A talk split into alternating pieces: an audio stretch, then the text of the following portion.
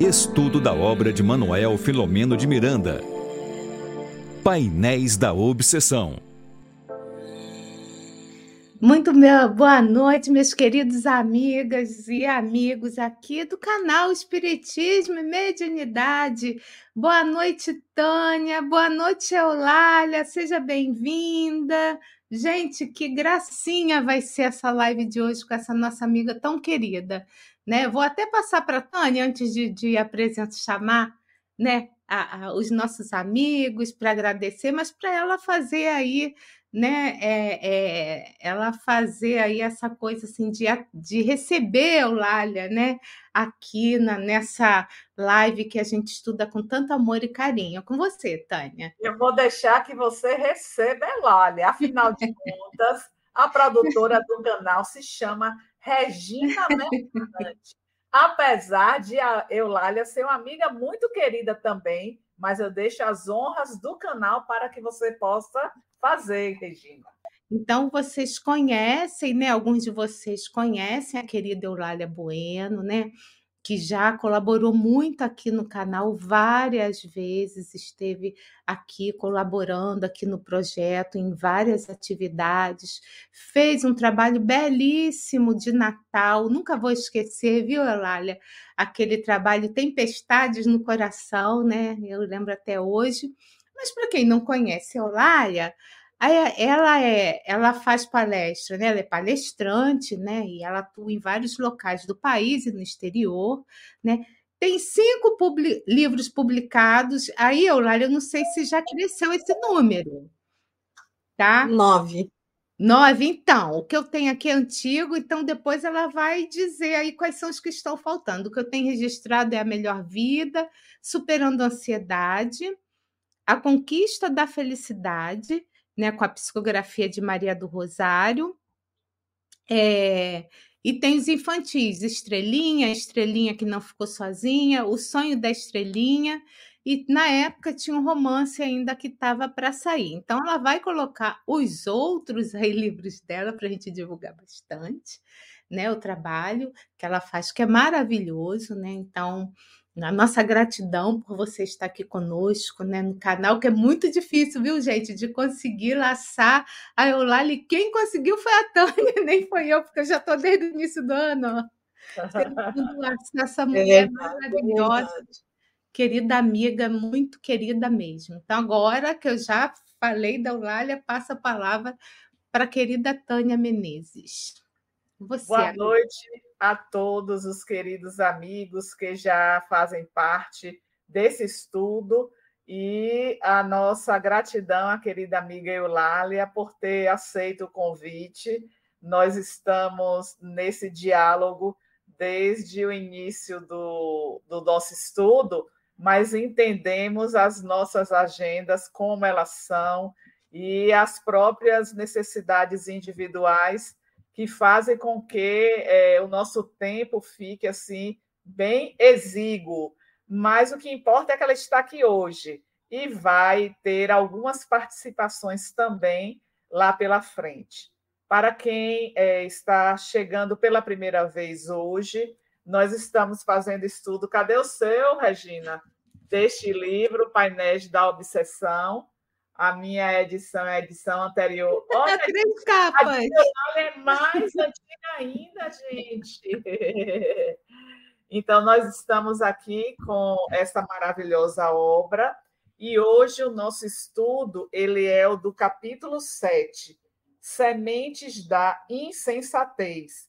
E eu gosto sempre, Eulália, de estar trazendo um pouquinho do título do capítulo, porque nós sempre imaginamos o quão, o quão difícil é você colocar um título, porque o título vai fazer uma síntese daquilo que está sendo pontuado. E cada título, ele de fato nos chama a atenção de algo.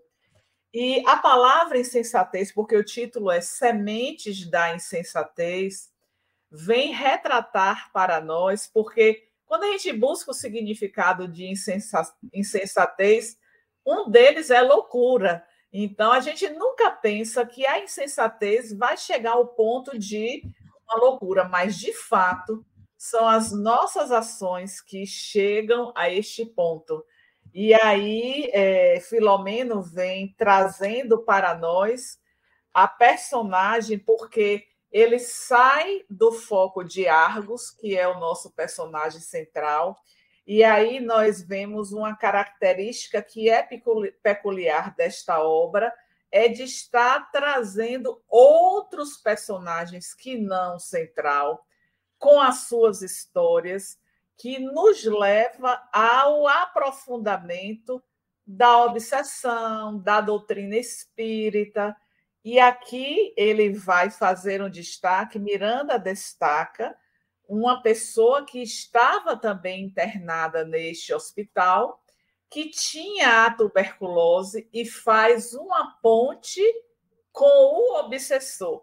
É um capítulo muito interessante, porque este obsessor, no final da narrativa deste capítulo, vai ter uma nova história, né? É, que ele deixa de ser o algoz, porque, mas aí eu não vou fazer um spoiler, não, que a gente vai é, falando um pouco a respeito do capítulo.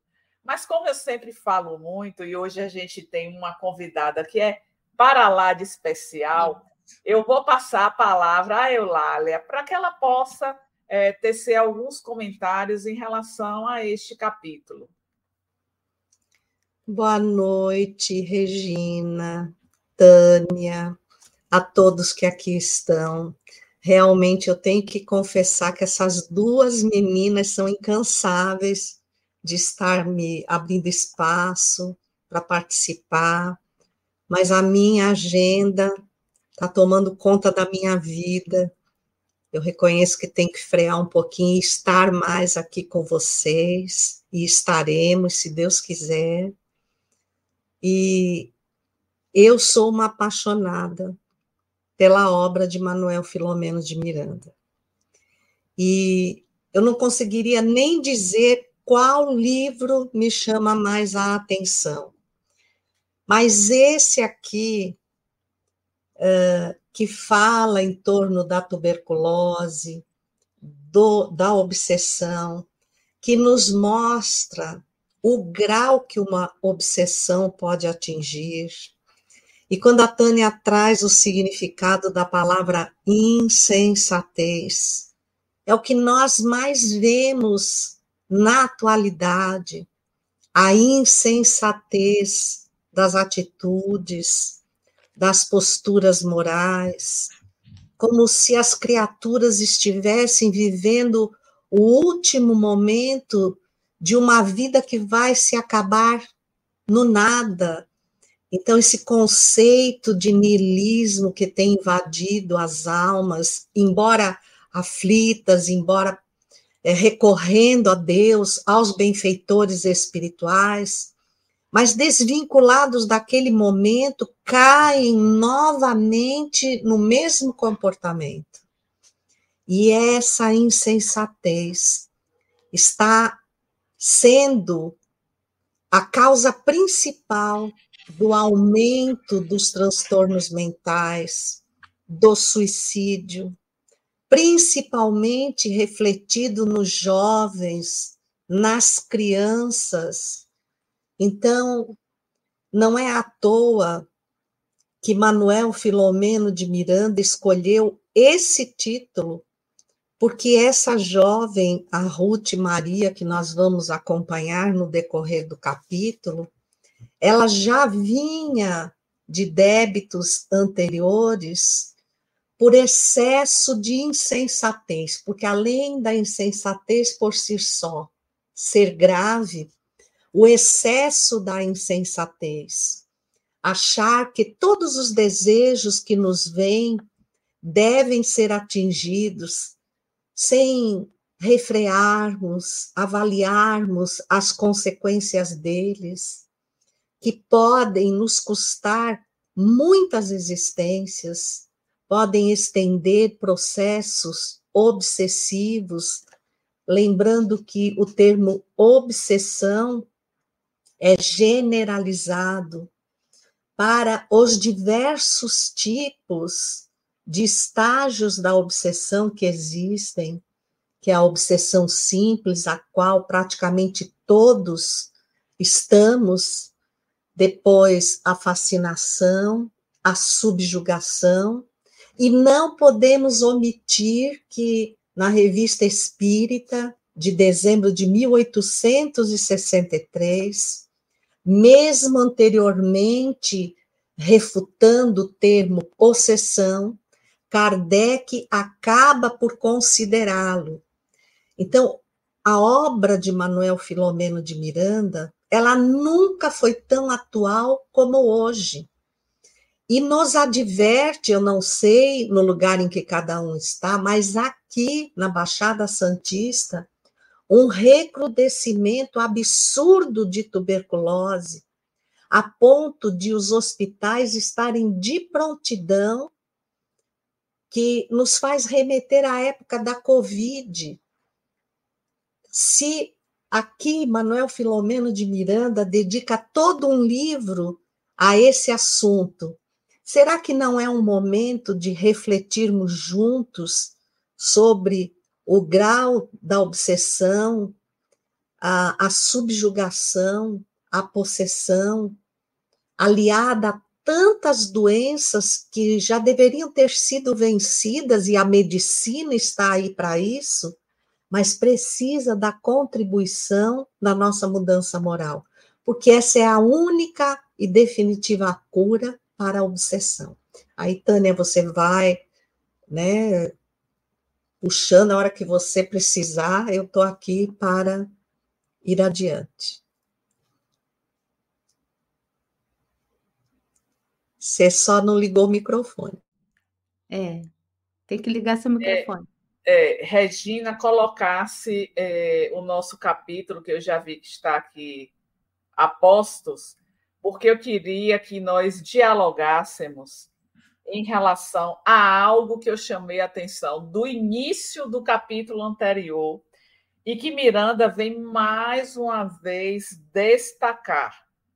É no primeiro no primeiro parágrafo deste capítulo.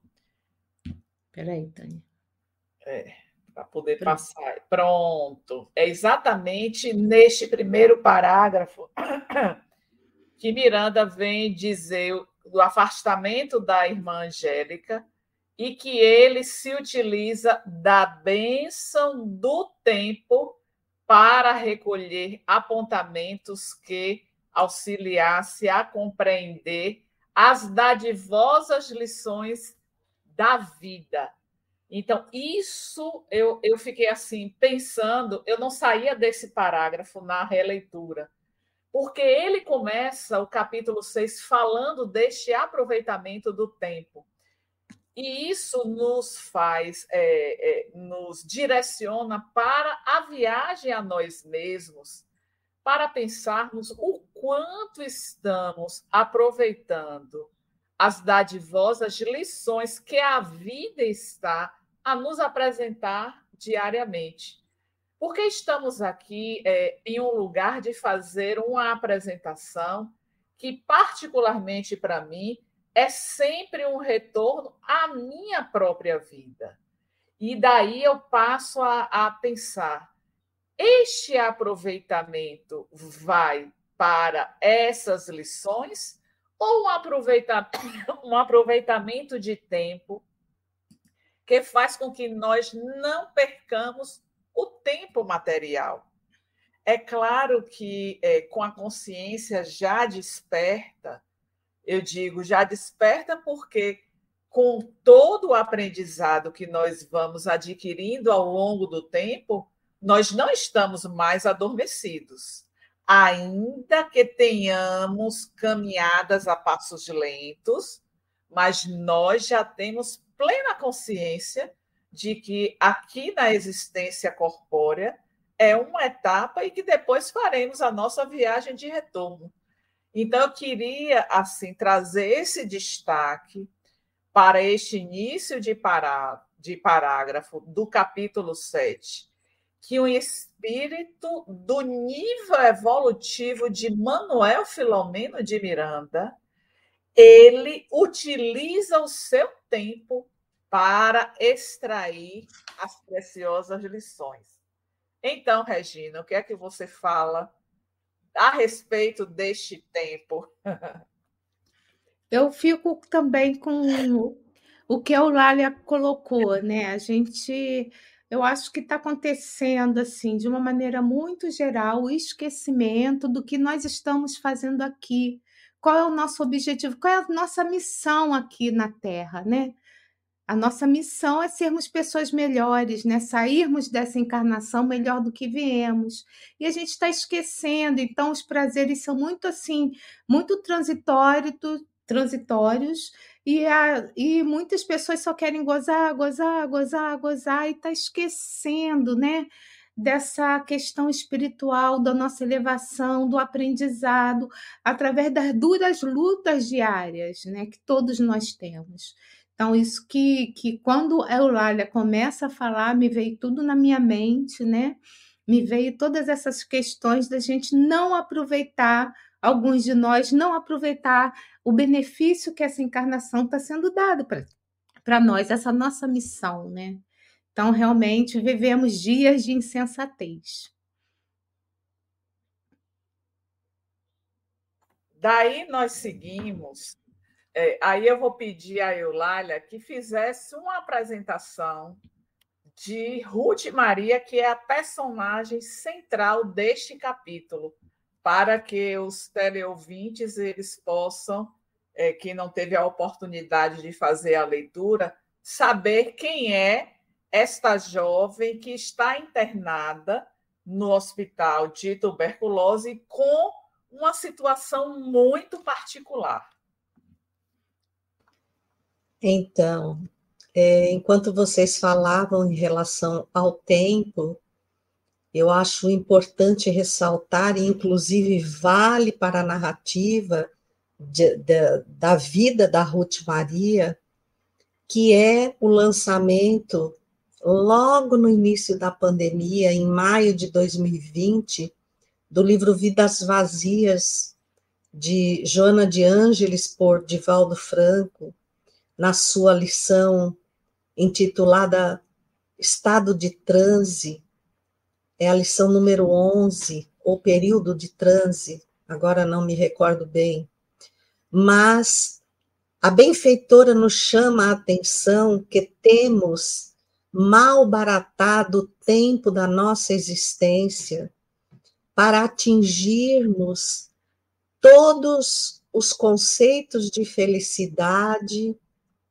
que o mundo material, a sociedade materialista nos impõe, e a nossa vida está totalmente afastada do reconhecimento do ser espiritual que somos, do planejamento espiritual que foi efetivado por benfeitores debruçados sobre as nossas mais urgentes necessidades que temos encharcado a mente e o coração de vícios, de músicas destoantes, de excesso de barulho, barulho mesmo quando aparentemente há silêncio ao nosso redor, a mente em torvelinho, a mente desajustada.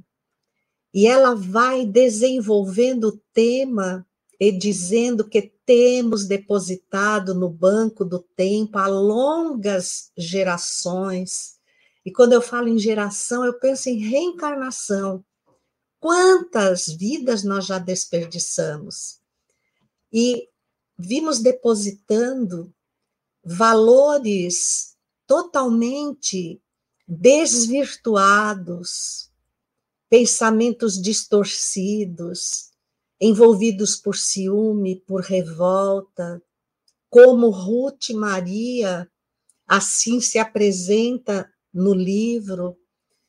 Ela está nesse momento numa sala cirúrgica em trabalho de parto, conta em torno de 25 anos de idade, ela foi recolhida a uma casa de assistência social, uma casa amorosa, em que corações anônimos, diz Manuel Filomeno de Miranda, se dedicam ao amor. Ela, no entanto, se revelou uma criança frágil, silenciosa, em si mesmada, porque estava mergulhada nas vibrações que foi depositando ao banco do tempo. E Joana finaliza o seu pensamento dizendo que em algum momento essas vibrações descompensadas, nós estamos falando de Ruth Maria e Joana fala da humanidade, vão se materializar na forma de vírus e bactérias para, os, para as quais o nosso organismo não tem resistência nem física, porque é o resultado da resistência moral. E elas podem ser letais. Então, o bacilo de Koch, de alguma maneira, ele encontrou um ambiente é, fluídico apropriado para a sua disseminação a um grau que nos leva a essa doença.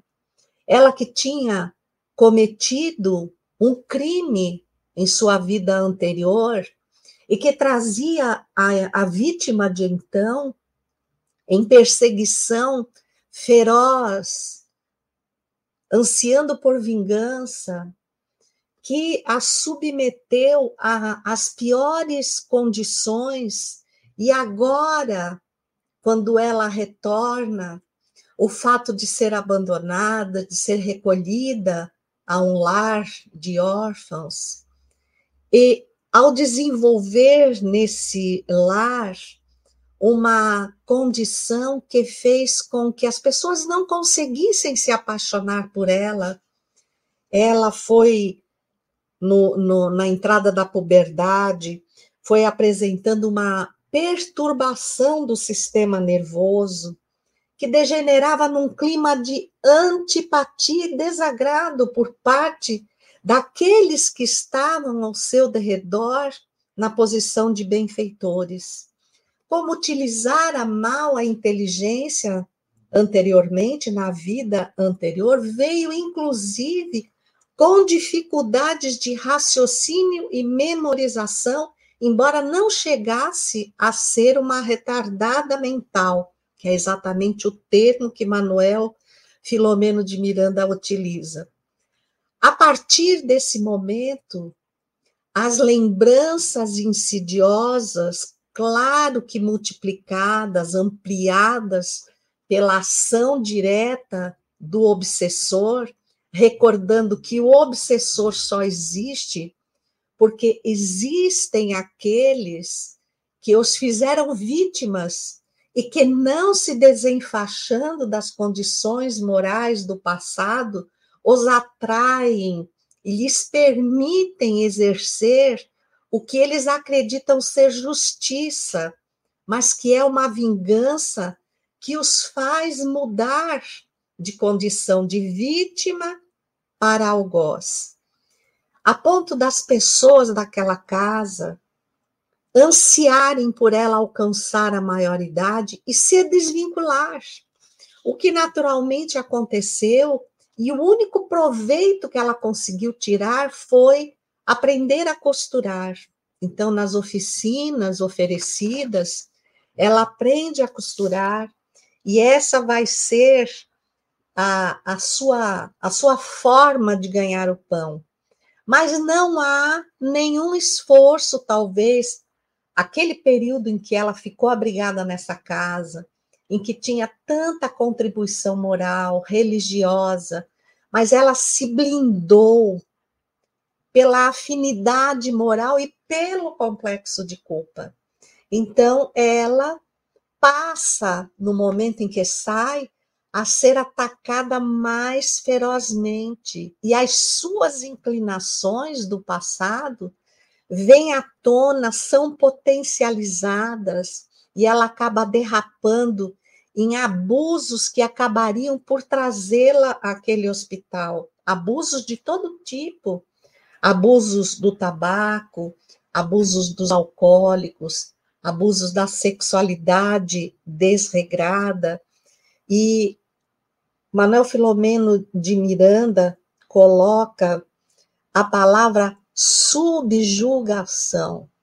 Então, nós sabemos que Ruth Maria está num processo atroz de subjugação, ou seja, ela tão explorada exatamente pelas pendências e pelas, pelas más inclinações pelo seu obsessor, perdeu completamente a condição de escolha, de raciocínio e acabou submetida a uma situação que eu vou deixar para Tânia contar, porque eu considero essa situação em relação ao Francis, que era o seu algoz, muito interessante, que vale a pena citar e que nos vai fazer entender que só há um caminho para curar a obsessão, porque a obsessão é o amor que adoeceu,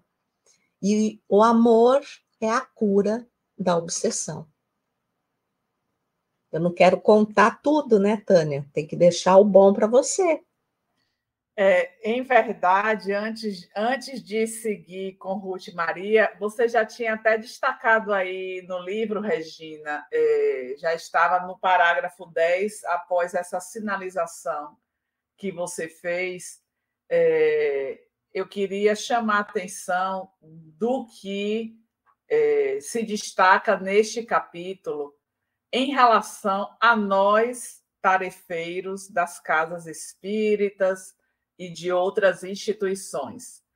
Faremos aqui um parêntese para uma reflexão à margem da narrativa, ou seja, é, em vários capítulos e em vários livros, Manuel Filomeno de Miranda ele se afasta daquilo que é o foco central para trazer-nos apontamentos que ele considera relevante e como é. Porque aqui o destaque é nas casas e sociedades de beneficência, o trabalho é bênção maior para aqueles que o desenvolvem.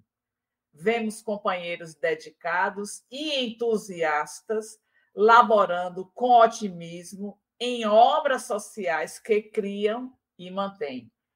Então, especialmente para aqueles que é, têm as suas obras sociais, que sabem, sabem o quanto é difícil mantê-las, mantê-las por conta dos recursos econômicos, por conta das pessoas, sejam elas voluntárias ou trabalhadoras.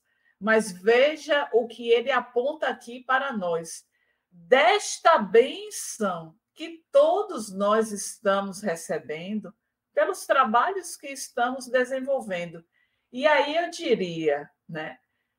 Todo este despertamento que vai acontecendo ao longo da nossa experiência corpórea, ele vai se dando na medida que nós também ampliamos as nossas possibilidades de ação em qualquer esfera que seja, porque às vezes a gente também cria é, cria uma imagem de que eu só posso fazer o bem se eu estiver em uma casa espírita, em um trabalho social. E às vezes nós talvez não tenhamos este tempo para desenvolver essas atividades por conta do nosso trabalho mesmo, da atividade laboral. E o quanto nós estamos utilizando todos esses aprendizados em nosso trabalho. No contexto da nossa família. Então, vamos pegar esses dois focos, trabalho e família. O quanto nós podemos crescer, nos libertar, aprender, na medida que nós é, vamos é, cada vez mais nos fortalecendo para colocar o Evangelho de Jesus na prática. Porque não é fácil você receber uma provocação, respirar e não responder a essa provocação que você recebeu. E aí eu lembro que a benfeitora Joana de Ângeles, ela coloca no livro Autoconhecimento que homens e mulheres, no, na sua marcha evolutiva, são seres emocionais. Quando ela fala isso, ela está dizendo que eu posso, de uma hora para outra, eu reagir emocionalmente e perder a minha vida, a minha encarnação, os projetos que foram estabelecidos com muito cuidado no mundo espiritual. Então, se nós temos essa oportunidade de trabalho, e às vezes a gente vê assim, é, o trabalhador ele é tomado por aquele desânimo, é, ele caiu no automatismo. Há, há muito tempo eu estou desenvolvendo essa tarefa e às vezes almeja um posto maior naquilo que ele está fazendo, desconsiderando que nos mínimos trabalhos nós temos excelentes oportunidades de aprendizado e de crescimento. Então, gostaria né, de fazer destaque a este, a este parágrafo que nós assinalamos, porque não é somente aqui que Miranda vai fazer isso, é, não é a única obra. Em outras, ele também vai fazer o destaque desta bênção que nós recebemos pelo trabalho que estamos desenvolvendo. Regina, você quer falar sobre isso? Está desligado. É, eu estava lembrando, enquanto você falava, quando você traz a questão da família, né? Aí eu lembrei do livro da Joana, Constelação Familiar, né? E lá, lá no capítulo 29, a benfeitora ela vai falar sobre esse processo histórico da família que inicialmente ela tinha uma finalidade única que era proteger os seus membros né? Era era era a finalidade principal né? E aos poucos nós vamos vendo que a finalidade ela foi mudando né? Por conta pelas diferenças tarefas dos homens das mulheres e nos dias atuais, os desafios são múltiplos, por conta que é através desses laços familiares que vão acontecer o que as transformações morais. Né? E aí a gente vai se adequando à família universal.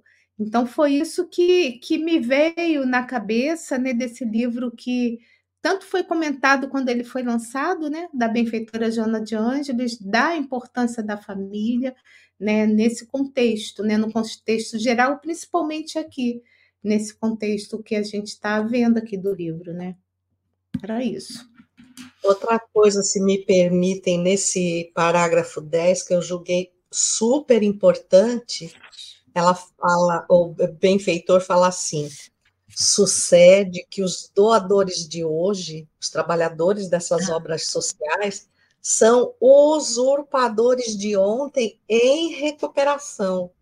Anteriores servidores desastrados, ora, honestamente arrependidos, fruem da paz com a feliz oportunidade da realização. Então, há dois tipos aí de servidores: aqueles que já estão conscientes e fazem o bem e são felizes por fazê-lo, e a maior parte que foram os usurpadores de ontem. Isso me remete ao Emmanuel quando fala que médium não é, na acepção comum do termo, um, um missionário, mas que é aquele que defraudou desastradamente as leis divinas. Então, quando nós ainda não nos recuperamos, ainda não aprendemos a valorizar o bem, nós fazemos o bem por interesse pessoal, que é a pergunta 895 do Livro dos Espíritos, é o maior obstáculo à efetiva materialização do bem.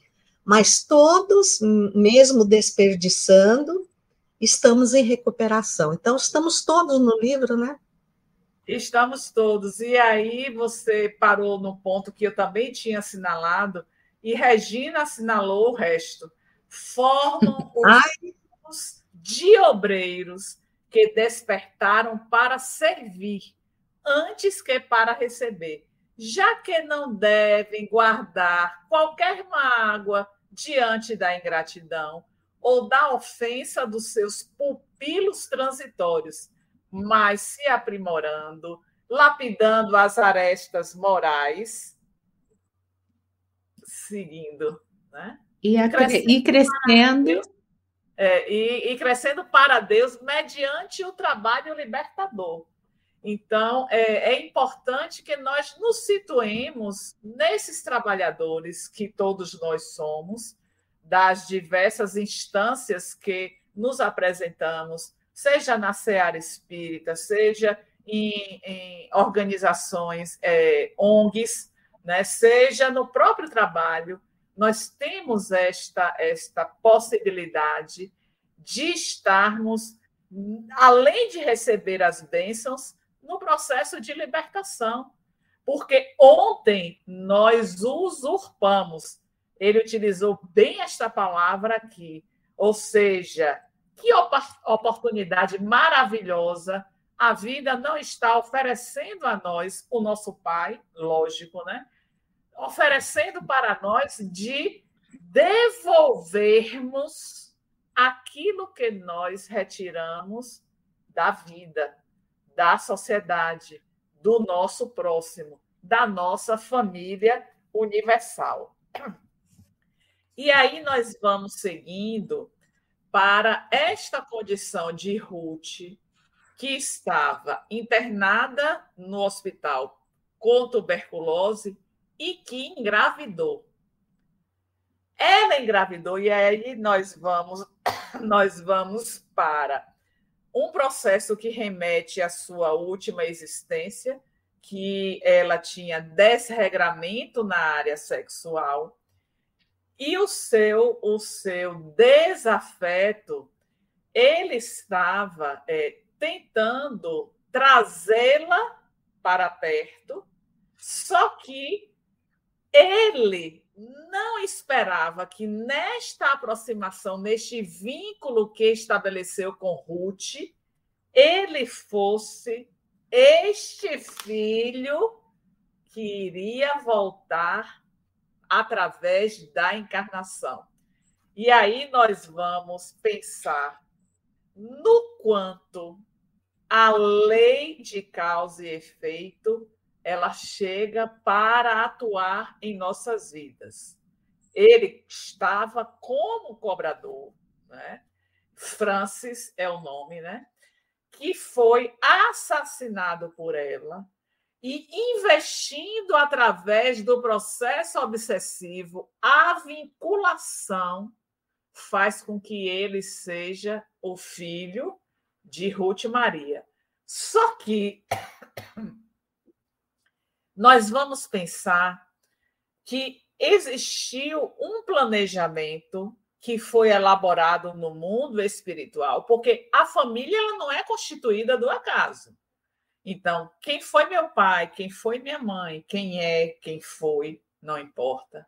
Tudo isso obedeceu a algo maior e que a gente não, não tem a consciência, mas no inconsciente tem o registro.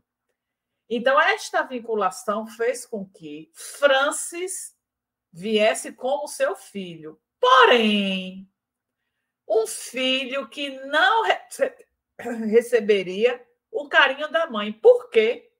Ruth Maria desencarna após a chegada de Francis a experiência corpórea. Ou seja, o investimento fez com que eles se aproximassem, porque até o processo de, de processamento da reencarnação, isso é um passo adiante do planejamento, que vai colocando esta aproximação do futuro reencarnante com a sua mãe, este processo, muito bem trabalhado na espiritualidade, e podemos ver neste capítulo que, nesta fase final da gestação, Ruth já pairava em outra sintonia, porque ela orava, ela meditava. E algo que eu queria destacar aqui, depois eu abro a palavra para a Eulália, Eulália também comentar, é que a espiritualidade não abandona ninguém em nenhuma situação. Existem espíritos que se aproximam para colaborar no processo da desencarnação. E isso Miranda destaca aqui. É claro que este processo ele será muito mais próximo na medida que a pessoa está se preparando para este momento. Mesmo que seja aquele indivíduo que durante toda a sua existência ele não foi uma pessoa boa, ele não tinha consciência desperta, ninguém fica alheio. E aí nós nos recordamos da legião dos servos de Maria. A quem essa legião atende? Aos suicidas. Ou seja, é claro que nós teremos que passar por aquele período de agitação, aquele período de perturbação. O livro dos Espíritos até nos mostra questões e respostas relativas a isso. Mas não significa que nós estamos soltos há um comando, uma legião de espíritos que está cuidando de nós, mesmo durante o sofrimento, na região do umbral, nas, na erraticidade inferior, no Vale dos Suicidas. E aí é, é, é o que vem apontar para nós a necessidade de estarmos buscando de forma mais efetiva esse nosso crescimento espiritual porque nós somos seres espirituais que vivemos uma experiência corpórea. Só que nesta experiência corpórea, vamos colocar entre aspas, em alguns momentos nós nos esquecemos que somos seres espirituais, porque distraídos, porque adormecidos, porque pensando no imediatismo, naquilo que vai dar o prazer, a sensação, momentaneamente nós nos afastamos mas esta é a realidade. Seres espirituais que mergulhamos no corpo para aprender, para se libertar, para poder galgar patamares mais elevados. E daí vem a reflexão. Se olhando para trás, eu reconheço que eu tive muitos equívocos, vamos daqui para frente ver de que maneira eu posso refazer o caminho vamos refazer enquanto ainda estamos na experiência, porque deixar para depois vai remeter para nós mais sofrimento. E aqui, eu já estou avançando porque eu estou vendo o horário, mas eu vou passar para a Eulália comentar. Vem o que Miranda vai destacar de arrependimento e esperança. Quantos de nós nos arrependemos, não somente na presente existência, em existências pregressas, de atos falhos, de equívocos que cometemos. E precisamos ir adiante, porque Allan Kardec vai colocar lá no livro Céu e Inferno, capítulo 7, que diante de, de uma questão, é, de uma ação equivocada, dos, das falhas cometidas, nós vamos passar pelo processo das três vias: arrependimento, expiação e reparação. Só que é lá que nós encontramos que só arrependimento não vale. E quanto mais tempo nós levarmos no arrependimento, mais tempo demoraremos para poder avançar. Ou seja, não deixe seguir e não fique só no arrependimento, vamos partir para as fases seguintes. É com você, Olália, Regina. Quando a gente vai se aproximando do final desse capítulo, aí nós descobrimos o porquê desse título tão bem colocado, porque ele ressalta, claro, eles eram amores, depois passaram para o arrependimento, sem um propósito de recuperação, vem o processo obsessivo, a pugna, é, nenhum deles, compreendendo esse, que esse desforço não levaria a nada, tomou a frente. Rita, só, uh, Rita não, Ruth, só vai já no processo da tuberculose começar a repensar em todas as lições que recebera. E lógico que o Francis, ele ganhou um terreno, a submeteu a um processo de subjugação, ah, junto ao arrependimento dela, ela foi abrindo um campo e as sementes da loucura, desse amor que enlouqueceu, elas vão brotar na gestação. Quando o próprio Francis se vê aprisionado na sua malha, né, no seu projeto de vingança, vinculado é, a, àquela que lhe seria a mãe, já sofrendo o processo de miniaturização perispiritual, e Manuel Filomeno de Miranda entra dizendo, eu não numerei os parágrafos, mas ele começa as sementes da insensatez, né? Reproduzem-se sempre em modalidades diferentes, até que a ordem, a temperança e a ação profícua lhes erradiquem a cultura perniciosa nas criaturas, como é que ela iria odiar o filho? No momento em que ele adentra, ela tem a oportunidade de retornar, já depois de refletir sobre toda a benesse que foi aquela reencarnação, já num processo de transformação moral, e com certeza para frente ela vai voltar, talvez como filha dele, é, a, a, Tânia colocou aqui o parágrafo 25, é esse, Tânia? A Tânia é.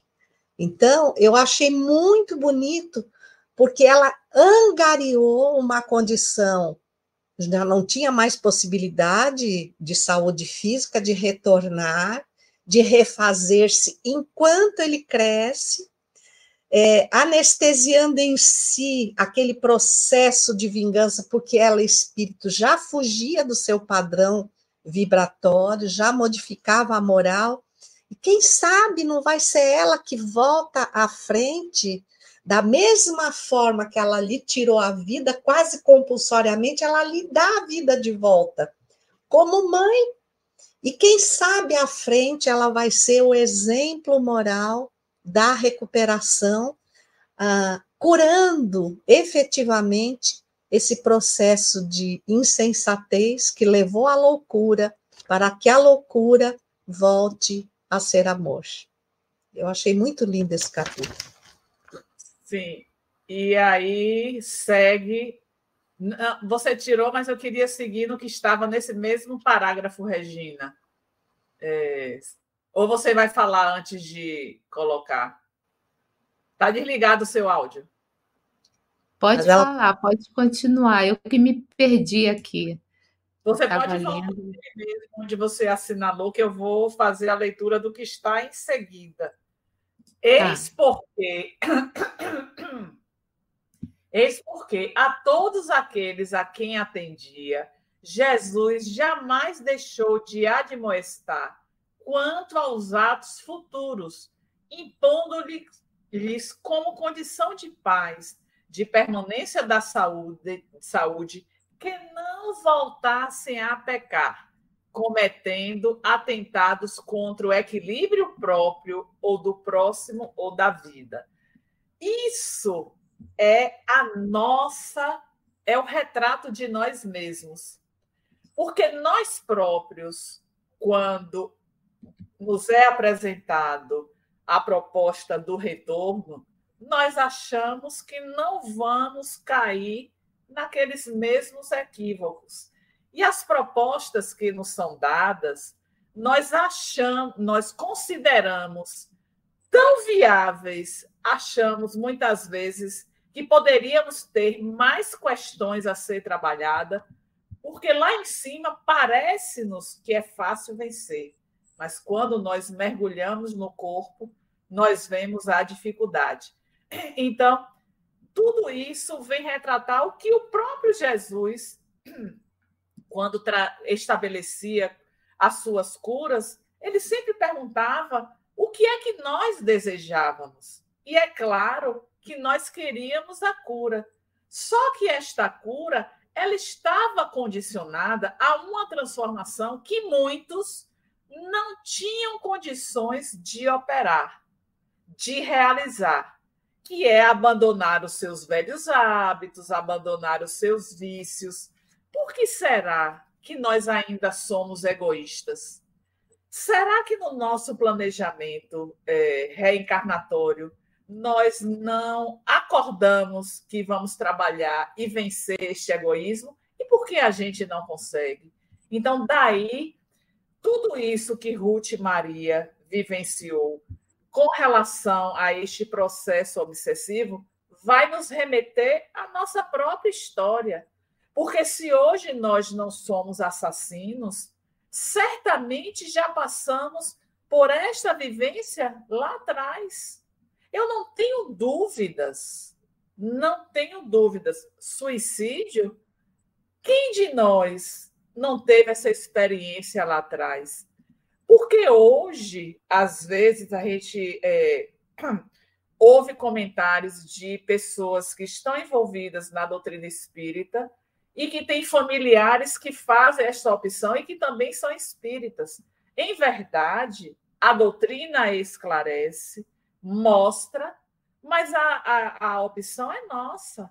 E aí nós lembramos, tem um relato no livro Ação e Reação, capítulo 4, André Luiz vem dizer para nós que aquele indivíduo que em uma existência pregressa optou pelo autocídio, quando ele retorna, mais ou menos naquela mesma idade que ele se suicidou, ele será submetido a este exame para ver se ele consegue vencer. Olha só.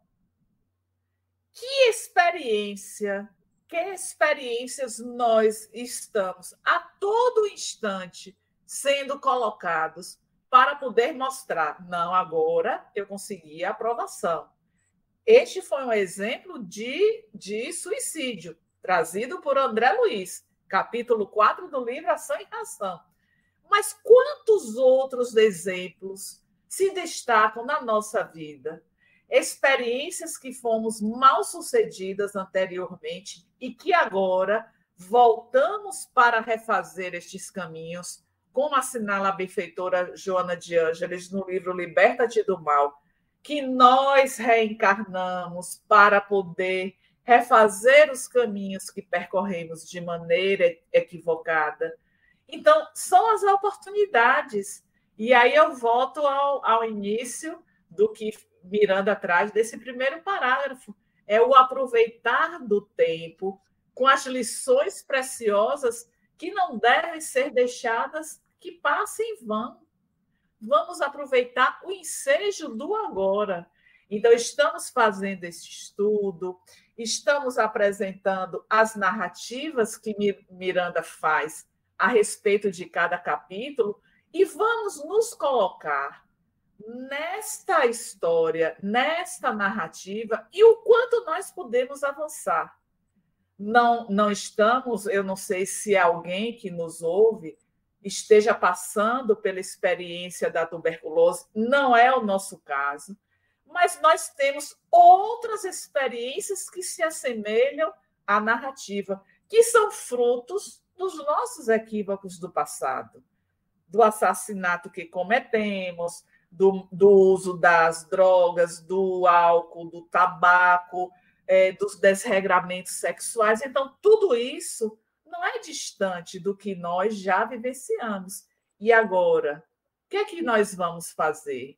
E aí vemos também no momento do desenlace de Ruth Maria após o parto, aquilo que havia sido assinalado da parada cardíaca que ela teria, do sangramento pelo canal vaginal, pelo parto e da própria hemoptise, que isso é característico dos quadros de tuberculose, que um espírito que tinha sido sua mãe em outras experiências estava ali para poder apoiar aquela que era sua filha. Não somente o técnico do mundo espiritual responsável pelo desenlace, mas a presença amiga de um afeto para poder dar esse suporte, mostrando a nós que tudo isso é possível para cada um de nós. Agora, precisamos trabalhar mais. Precisamos nos colocar para esta viagem de planificação interior que ainda deixamos a desejar que ainda não fazemos o investimento que é necessário para que nos libertemos mais rápido, para que possamos alcançar esferas de sublimação de maneira em voos mais altos, para esferas mais altas. Este é o nosso desejo, mas o desejo precisa ser revestido de um investimento que diz respeito às nossas ações. Mas é com você, Olália. Isso. Eu acho, nós estamos finalizando, né, Regina? Eu acho que nós estamos muito voltados para as pandemias, mas esquecemos a pior delas, porque a da Covid teve seu ápice, a medicina ainda está aperfeiçoando a vacina e a pandemia moral. Essa que vem se estabelecendo conosco, que foi o motivo pelo qual Jesus nos adotou, trouxe para si a responsabilidade de, neste ninho de amor que é a terra, nos brindar com o seu exemplo, com tudo que ele pode nos oferecer, entre isso colocamos a grandeza do Espiritismo, o cristianismo redivivo, que nos fala que vivemos de causas e consequências, de escolhas e, e, e de semeadura e colheita, de escolhas e responsabilidade. Quando é que nós vamos despertar para não querermos mais sermos aqueles objetos ou instrumentos, melhor dizendo, para que irmãos que poderiam estar se recuperando encontrem motivo para se dedicar à vingança. A conduta que intitulamos de obsessor, mas recordando que não existem vítimas, nenhum de nós é vítima, senão de si mesmo, infelizmente, ora trocando de posição, passando de vítima a algoz e assim sucessivamente, impressionados por uma dor cujo mecanismo é o último recurso que Jesus lança a mão para que nós finalmente nos convençamos de que somos espíritos imortais, de que só há uma fatalidade no nosso caminho evolutivo, que é a angelitude, e não postergarmos mais a bênção da oportunidade chamada reencarnação, não perdermos mais tempo, porque a Terra caminha para a regeneração. Nós estamos sendo convidados. O Espiritismo nos apresenta as maiores razões para contribuirmos, mas se não permanecermos, não foi Jesus que nos dispensou, fomos nós que não quisemos permanecer com ele. Então, gratidão por esta oportunidade, Tânia, Regina. Um abraço carinhoso a todos. Que Jesus nos abençoe. Eu queria. Tânia, querida, nós não temos nenhuma pergunta. Você quer que eu coloque alguma, alguma informação aqui? Eu queria, eu queria só fechar, Regina, é, com o finalzinho do penúltimo parágrafo, okay. quando Miranda vai dizer é, sobre é, essa busca pela fluidoterapia, do equilíbrio que vai estar trazendo para as nossas células, mas também vem falando da transformação do doente em face da adoção de um comportamento digno, interrompia, interrompia a ação maléfica dos espíritos. A todo instante nós vamos é, nós vamos ler nas obras de Filomeno, no próprio é, é, Allan Kardec, a respeito desta necessidade de transformação moral, para que estes espíritos que estão a nos prejudicar, percebendo a nossa mudança, eles vão aos poucos se afastando. Lembramos do Máscara de Ferro, que esteve por quase quatro décadas a prejudicar o querido Divaldo Pereira Franco. E quando Divaldo recebe a sua mãe, a mãe do Máscara de Ferro, que tinha uma aparência bem diferente, e pergunta a ele se ele vai amar aquela que ele nem havia anunciado que era sua mãe. E ele responde que sim. Então, são essas atitudes de transformação, de amor, que vai é, levando a uma mudança de postura daquele que está a nos prejudicar.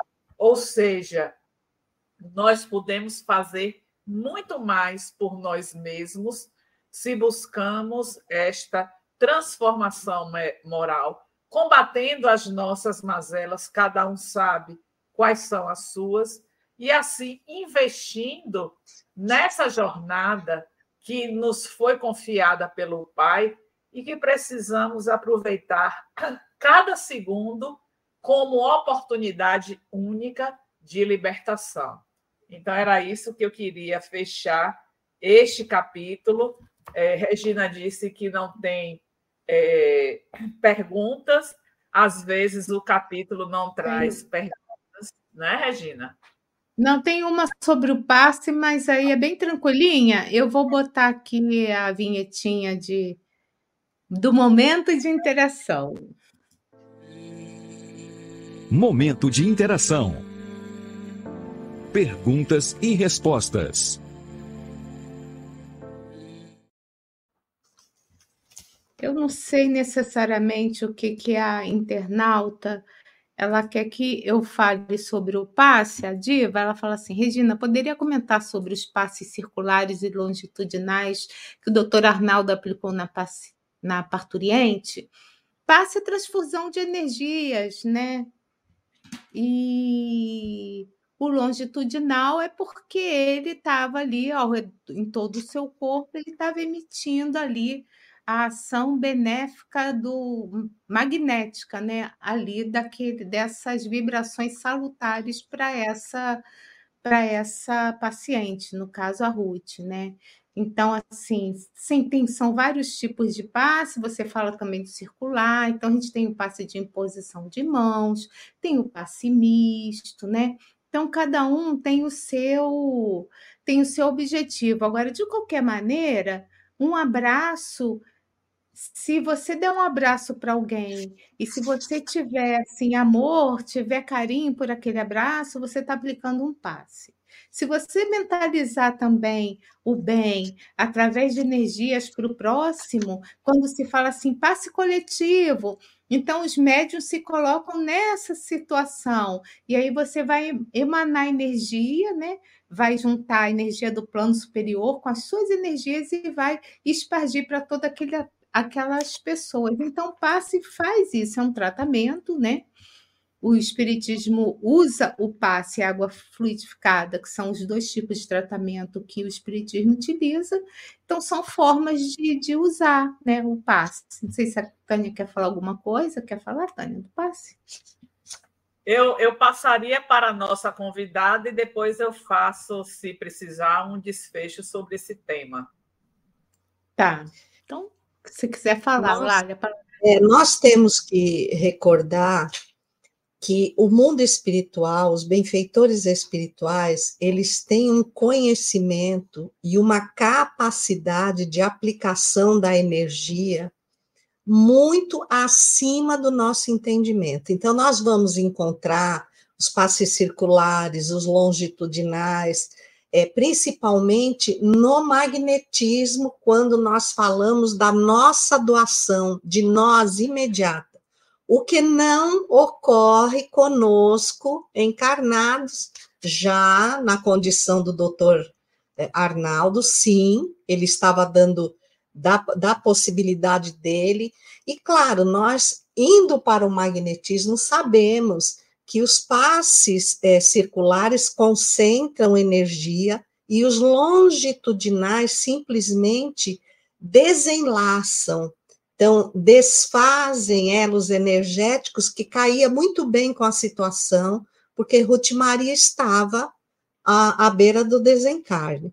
Eu, por mim, não sou muito adepta de estudar os movimentos do passe, porque ainda nos falta capacitação moral, energias espirituais e conhecimento suficiente para direcioná-lo. Então, a imposição de mãos para nós é sempre o melhor recurso. Então, passo para a Tânia agora.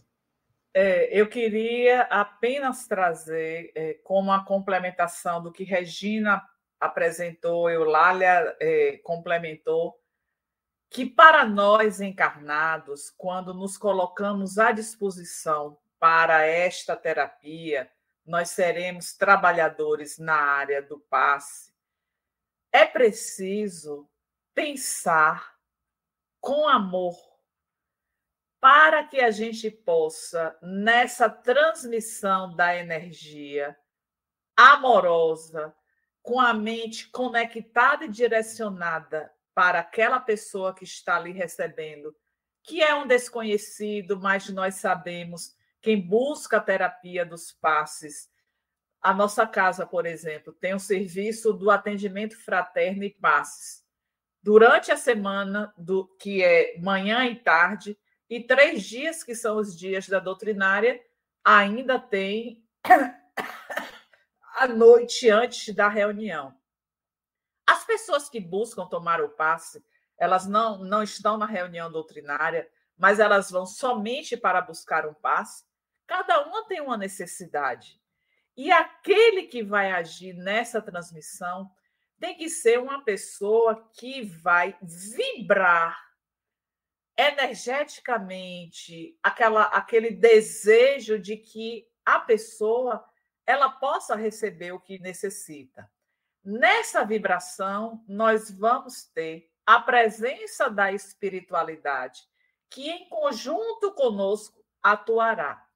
Quando Eulália fala da, do doutor Arnaldo, que tem uma visão que nós não temos, a atuação vai em cima das necessidades. Mas na casa espírita, gente, na nossa casa, o passe é o mais simples possível. Você faz o longitudinal para retirada, como Eulália é, apontou, e depois a imposição para a colocação. E a gente não precisa ir para o corpo todo, porque o centro coronário, que é o chakra das mil pétalas, ele é o responsável para distribuir para os outros centros de força do nosso organismo. Então, às vezes, nós. Desculpem, gente. Nós criamos determinados, determinadas crenças nós adotamos crença de que o passo melhor é que percorre todo, todo o corpo, que faz determinados movimentos, que eu tenho que tirar o calçado para ficar com o pé no chão. Jesus, com um simples olhar, ele já estava direcionando uma energia. Então, é a nossa atitude mental que vai trabalhar em conjunto com essa imposição da mais simples para poder oferecer ao paciente aquilo que ele precisa, mas que vai estar de acordo com a sua necessidade evolutiva. Exemplo, eu passo por um processo de adoecimento. É claro que eu vou buscar o tratamento médico, mas eu vou buscar o tratamento espiritual. Eu faço tratamento médico, eu tomo passe, eu tomo água fluidificada, não resolve a minha doença. Onde é que está o resultado disso? Na minha necessidade evolutiva.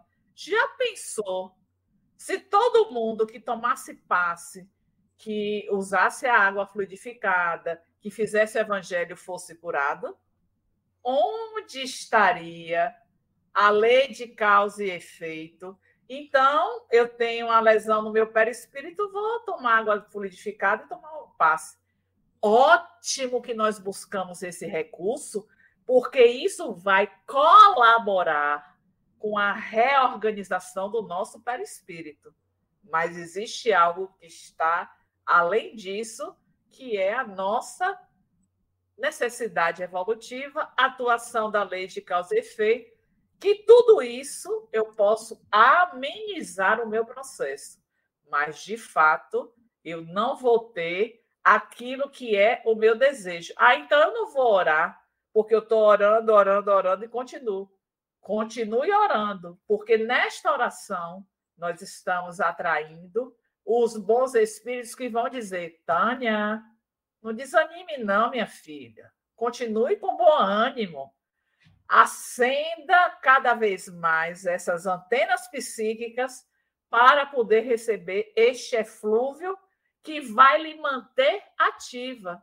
Porque senão vem o desgosto, vem o desânimo, vem a revolta, porque Deus fez isso comigo, porque eu não merecia. Aí nós afundamos de vez.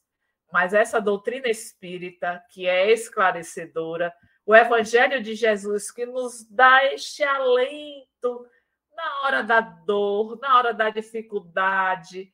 Não, não existe desânimo. A gente pode até ficar com aquele desgostozinho, mas logo a gente é tomada deste vigor. Mas por que, que eu estou assim? E aí revigora, e aí vai buscar trabalhar, agir no bem fazer, seguir todas as recomendações para que, de fato, nós possamos nos superar a nós mesmos e vencermos aquilo que ainda está pendente perante o tribunal divino. Eu acho que eu falei demais, né? Olha, Tânia, o nosso tempo ele já acabou, né? A gente já está com uma hora e quinze de live. Eu deixo aí para ver se a Eulália quer dar umas considerações finais, não? Se a Tânia. Então eu, eu vou ler. Eu queria Sim. agradecer muito a presença, né, Regina, dessa nossa querida amiga que se esforçou para estar aqui nesta noite conosco, partilhando dos seus profundos conhecimentos. Eu adoro, Eulália, ouvir você. E foi ótimo estarmos juntas neste trabalho. Vamos mais adiante ter é, a participação de Eulália em outros capítulos. Então, fica é, o nosso abraço carinhoso e que você é, continue nesta tarefa maravilhosa de divulgação da doutrina espírita. E a você, Regina, nossa parceira de todos os dias, né? Isso, eu queria chamar amanhã para você que está aqui nos assistindo mais um livro estudado aqui no canal, que é estudado aqui, Transtornos Psiquiátricos e Obsessivos, às 19h30, com nosso querido amigo Tiago Aguiar, que é, é espírita, mas também é médico psiquiatra. Então, amanhã, nesse mesmo horário, estaremos juntos de novo. E também dizer para você que você se não assiste, que está nos assistindo, que gostou, mas que ainda não se inscreveu no nosso canal, por favor, inscreva-se, Espiritismo e Mediunidade. Se gostou dessa live, compartilhe com os amigos, dê o joinha, tá? Que assim o YouTube vai achar a gente mais rapidinho, né? Beijo grande para todas vocês e até amanhã, se Deus quiser. Tchau. Estude conosco. Faça parte da família Espiritismo e Mediunidade. Em Lives TV.